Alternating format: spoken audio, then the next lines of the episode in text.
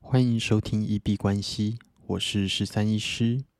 你相信白手起家是有可能的吗？你相信一般人也能致富吗？欢迎回到九十天赚一千万系列企划实进记录，在这里会分享每天的进度跟体悟。那今天下午主要是在写顾问手册。啊，趁着就是像我的接下来成交的业务介绍的这一本顾问手册编写的过程，也重新把这个服务它的每一个步骤，然后目的，然后初衷，还有就是它的服务形式，给整个梳理了一下。因为要让业务了解这是什么样子的产品，他们才有办法去就是成交这样子的产品，这样子。那没有意外的话，今天晚上跟明天后天应该就是会全力在建立行销漏斗，然后就是会正式上线去做贩售。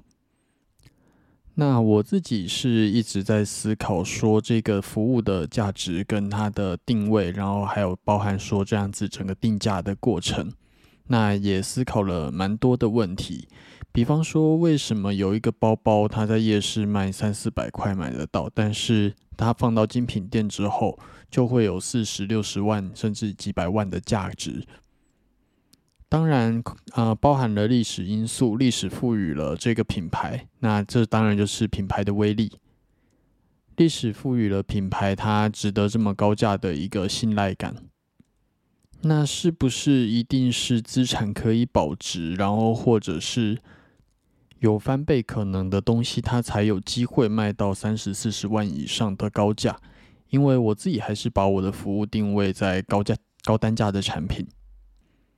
但是仔细想一想，其实也不是很多的体验型的服务，它也是啊，体验一次稍纵即逝。但是体验完之后呢，呃，它就是也是很高单价的体验。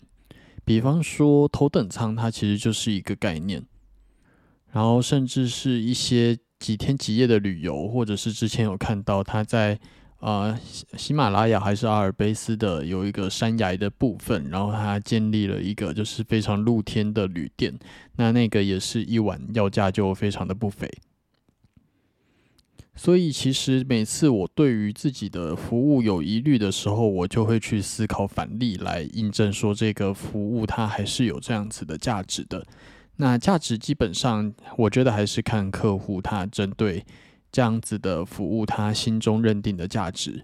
比方说，假如说一个十万的呃心理服务，以台湾人均上班族可能一个月三四万来说，他就会觉得谁会花十万块去购买这样子的一个心理服务？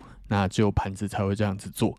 那其实就跟我想的一样，就是三四百块就可以买一个包包，谁会花四十万去买一个包包这样子？但是在某一些客群眼中，它就是有这样子的价值。比方说，一个月入几几百万、几千万的 CEO。那他真的被一个情绪压力困扰住，然后导致说他在一个月里面都没有办法好好的工作。那对于他来说，如果这十万块可以减少他这几百万、几千万的损失，对于他来说就绝对是有这个意义存在。所以我觉得价值它还是因人而异。那我只要确信在这个客户的身上，他感受到的价值能够超越我的价格。那其实对于他来说，就会是一个划算，并且会有人为此买单的一个服务。